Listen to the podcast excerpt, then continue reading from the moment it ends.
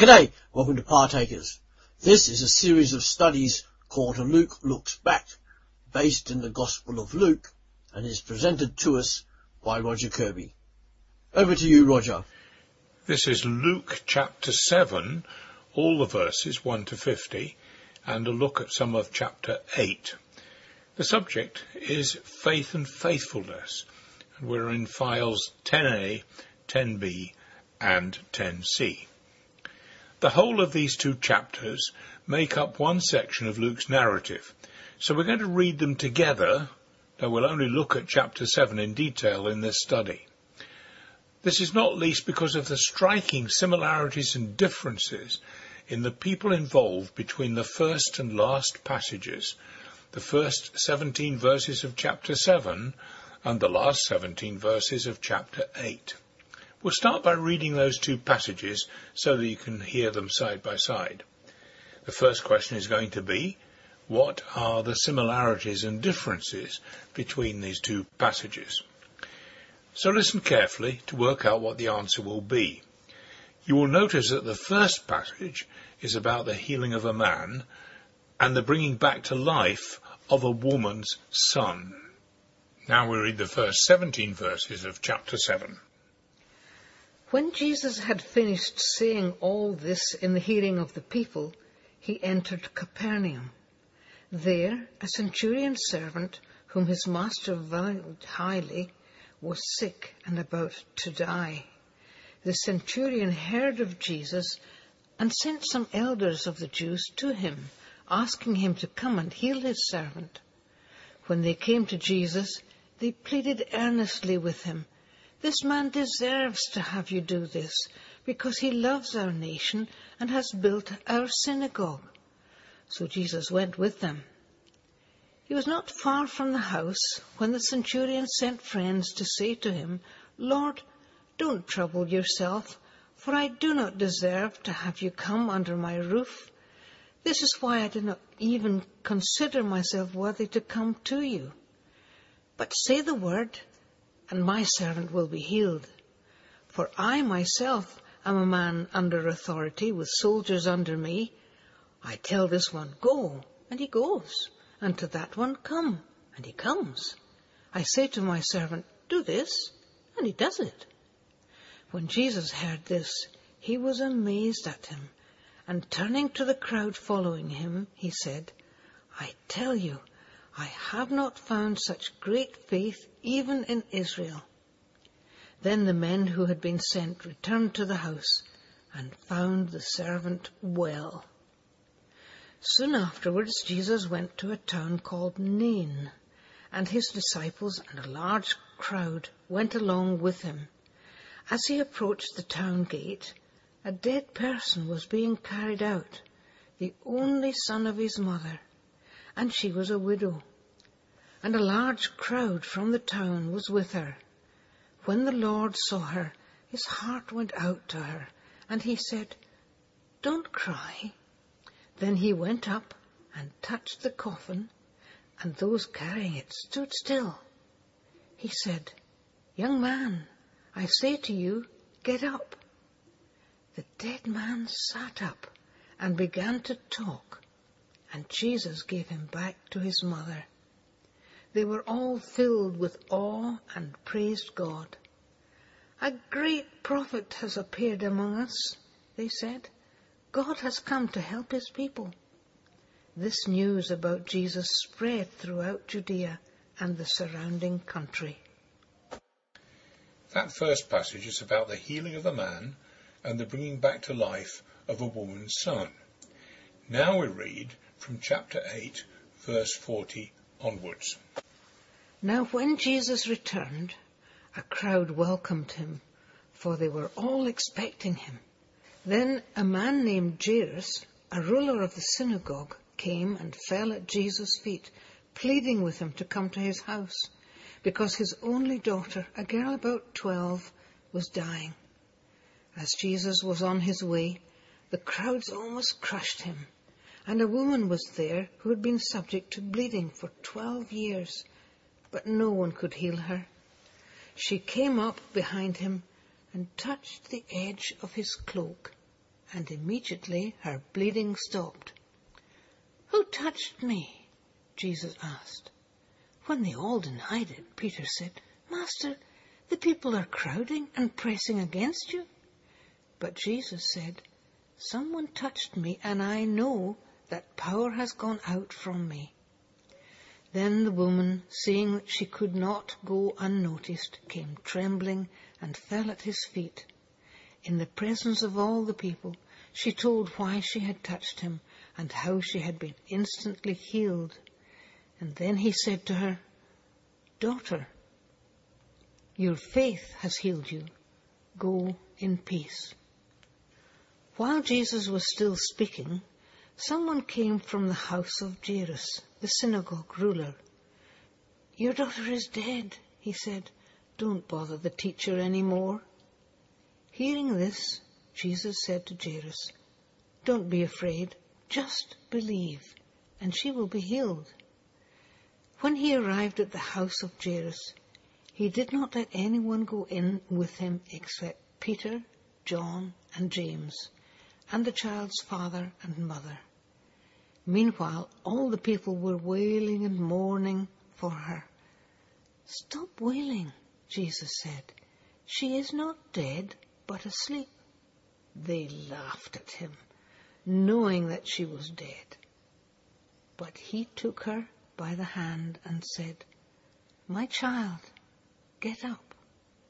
Her spirit returned, and at once she stood up. Then Jesus told them to give her something to eat. Her parents were astonished, but he ordered them not to tell anyone what had happened. First question then is, what is that second passage about? In what ways is it different from the first passage? And in what ways is it strangely similar?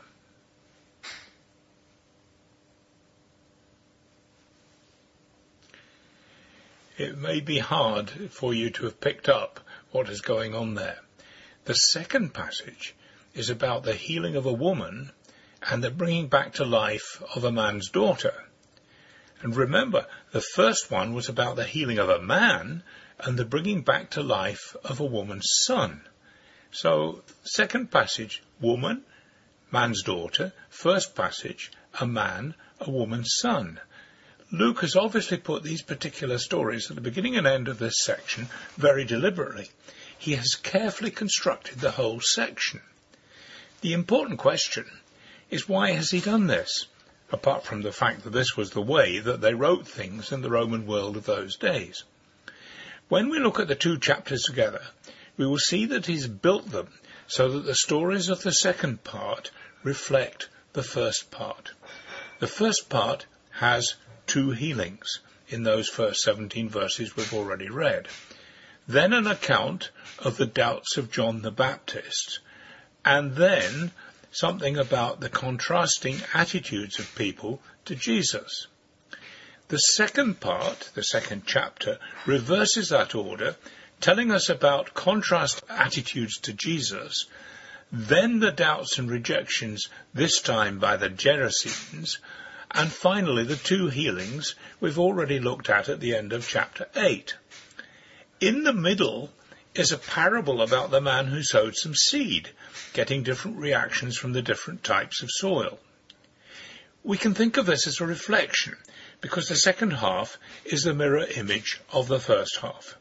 There are many of these reflections in the Bible. One very obvious example is in Amos chapter 5, and I'll read that. Seek me and live. Do not seek Bethel. Do not go to Gilgal. Do not journey to Beersheba, for Gilgal will surely go into exile, and Bethel will be reduced to nothing. Seek the Lord and live. And if you can follow that through, you'll see that it starts with seek me and live. It ends with seek the Lord and live. It goes Bethel, Gilgal, Beersheba, Gilgal, Bethel. That is a reflection. Actually, unlike most of the biblical reflections, that one does not have an important middle. In most of them, the middle is important to explain why the second half is slightly different from the first. In our example here in Luke, the middle, the parable, is clearly very important. though it doesn't alter the second part significantly. Luke wants us to see the whole section is about one subject. It's about faith and faithfulness. One Greek word has both meanings, whereas we split the two apart in English. By faith, we mean mainly mental agreement with the teachings of a religion. Faith goes on in our heads. By faithfulness, we mean living in a way that follows the teachings of that religion. Faithfulness goes on mainly in our actions. We will look at that more in the next study.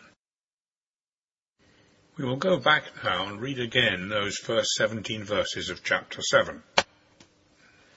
When Jesus had finished saying all this, in the hearing of the people, he entered Capernaum. There a centurion's servant, whom his master valued highly, was sick and about to die.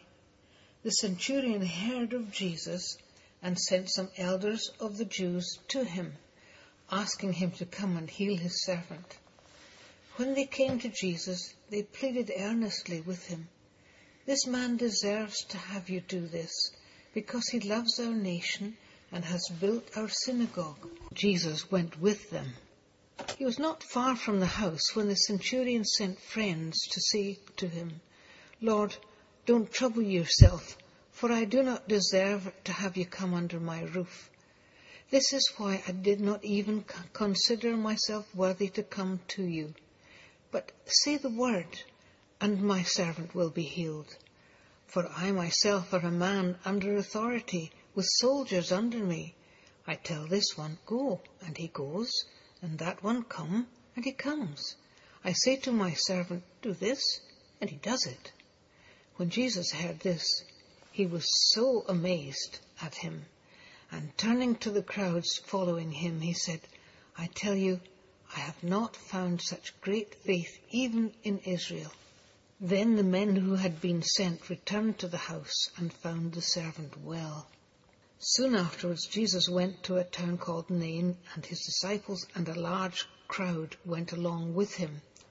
As he approached the town gate, a de- dead person was being carried out, the only son of his mother, and she was a widow and a large crowd from the town was with her. When the Lord saw her, his heart went out to her, and he said, Don't cry. Then he went up and touched the coffin, and those carrying it stood still. He said, Young man, I say to you, get up. The dead man sat up and began to talk, and Jesus gave him back to his mother. They were all filled with awe and praised God. A great prophet has appeared among us, they said. God has come to help his people. This news about Jesus spread throughout Judea and the surrounding country. Not for the last time, Luke has a story about a centurion. He wants Theophilus and us to understand that Christian faith was acceptable to these very significant people in the Roman world. The second question then. We are told many good things about the centurion in those verses. We're told nothing about the widow of Nain. What can we learn from that? There will have been plenty of people around with a vague faith in God who kept the religious laws, but this Gentile centurion recognized that God was at work in Jesus and was prepared to act accordingly by trusting Jesus. Are we prepared to turn a vague faith into action when God works? Just possibly, too, Luke knew the centurion because he joined the early church, but the widow of Nain did not do so, so he did not know her. Now we will read the account of the doubts of John the Baptist in chapter 7, verses 18 to 35. John's disciples told him about all these things. Calling two of them, he sent them to the Lord to ask, Are you the one who was to come, or should we expect someone else? When the men came to Jesus, they said, John the Baptist sent us to you to ask, Are you the one who was to come, or should we expect someone else? At that very time, Jesus cured many who had diseases, sicknesses, and evil spirits, and gave sight to many who were blind. So he replied to the messengers, Go back and report to John what you have seen and heard. The blind receive sight, the lame walk, those who have leprosy are cured, the deaf hear, the dead are raised, and the good news is preached to the poor. Blessed is the man who does not fall away on account of me. After John's messengers left, Jesus began to speak to the crowd about John. What did you go out into the desert to see? A reed swayed by the wind? If not, what did you go out to see? A man dressed in fine clothes? No, those who wear expensive clothes and indulge in luxury are in palaces. But what did you go out to see? A prophet? Yes, I tell you, and more than a prophet, this is the one about whom it is written, I will send my messenger ahead of you, who will prepare your way before you. I tell you, among those born of women, there is no one greater than John. Yet the one who is least in the kingdom of God is greater than he. All the people, even the tax collectors, when they heard Jesus' words, acknowledged that God's way was right because they had been baptized of John.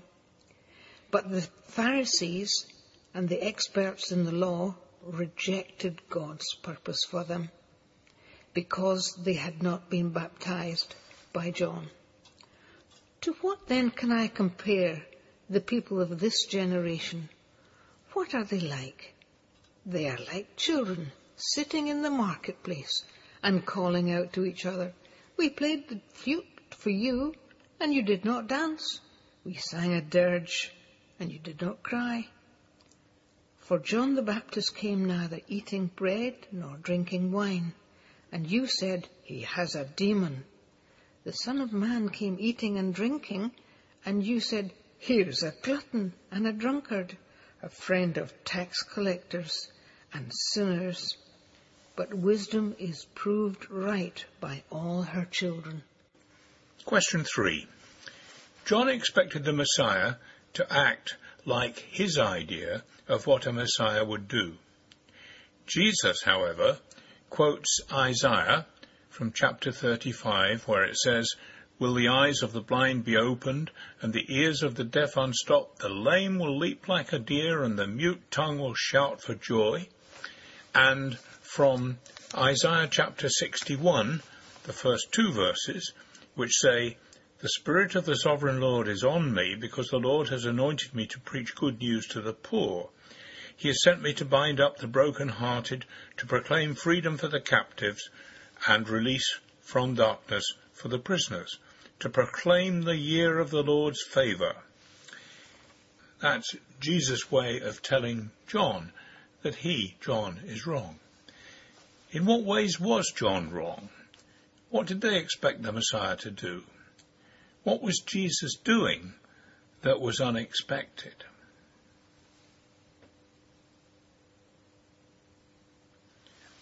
John evidently shared the general expectation of what the Messiah would do.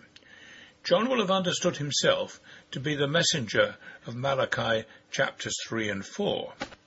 There it says, See, I will send my messenger who will prepare the way before me. Then suddenly the Lord you are seeking will come to his temple.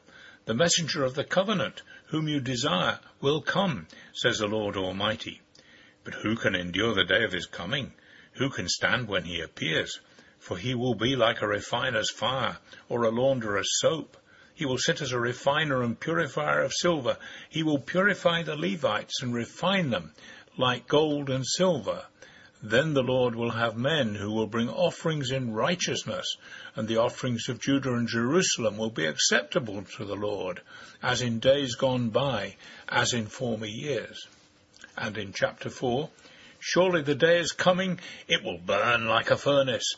All the arrogant and every evil doer will be stubble, and that day that is coming will set them on fire, says the Lord Almighty. Not a root or a branch will be left to them. But for you who revere my name, the Sun of Righteousness will rise with healing in its wings, and you will go out and leap like calves released from the stall. Then you will trample down the wicked. There will be ashes under the soles of your feet on the day when I do these things, says the Lord Almighty. So John expected that all the things that those verses suggested would happen, particularly that there would be judgment on those who did not believe. Jesus quoted the good things from Isaiah. John has looked at the much more difficult things in the book of Malachi.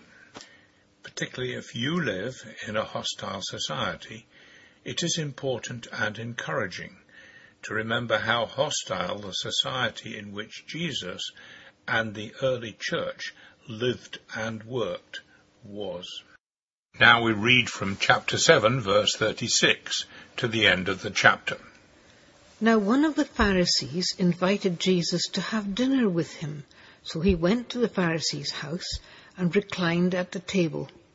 When a woman who lived a sinful life in that town learned that Jesus was eating at the Pharisee's house, she brought an alabaster jar of perfume, and as she stood behind him at his feet weeping, she began to wet his feet with her tears, and then she wiped them with her hair, kissed them, and poured perfume on them.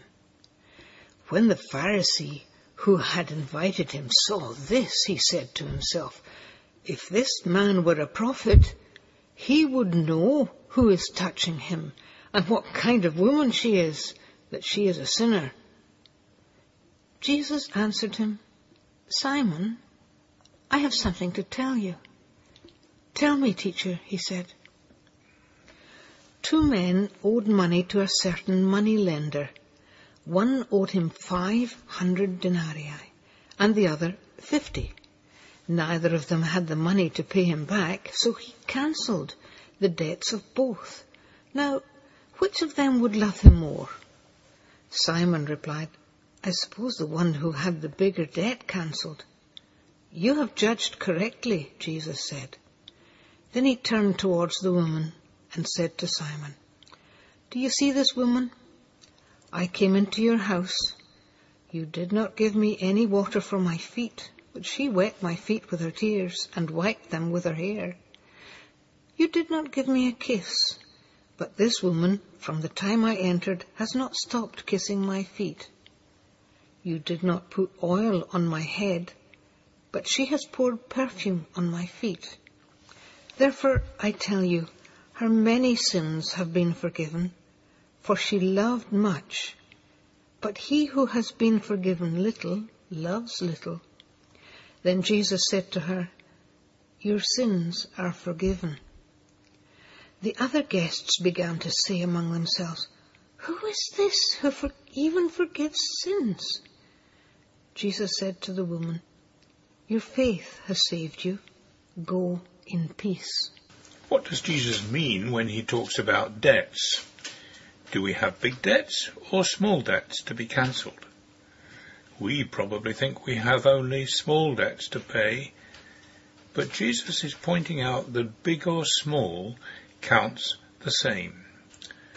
Do we show as much love as we should for Jesus who cancelled our debts?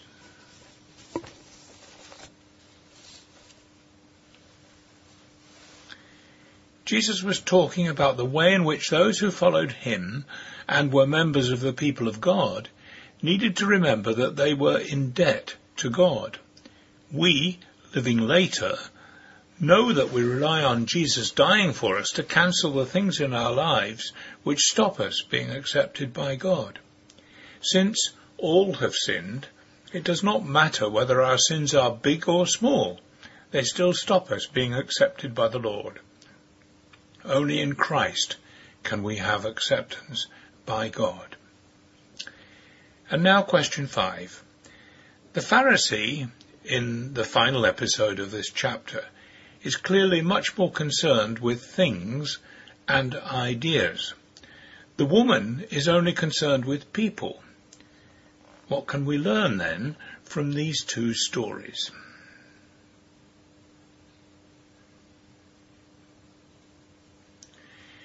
It is important to remember that some people are very concerned with people, but some, a smaller number, find their interest is taken more by ideas and things than people.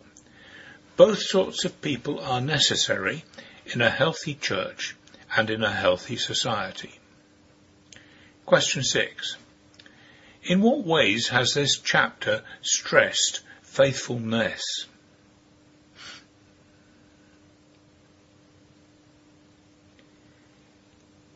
Nearly all this chapter and the next is about people acting out their faith as a result of what they saw Jesus do. They were in a very positive way following him, not just thinking about him. That is faithfulness. The message to us must be that we have to follow Jesus and not just go to church on Sunday. Thanks, Roger. This series is on every Sunday, but as usual on Partakers, www.partakers.co.uk, there is something new available every day to inspire your Christian life.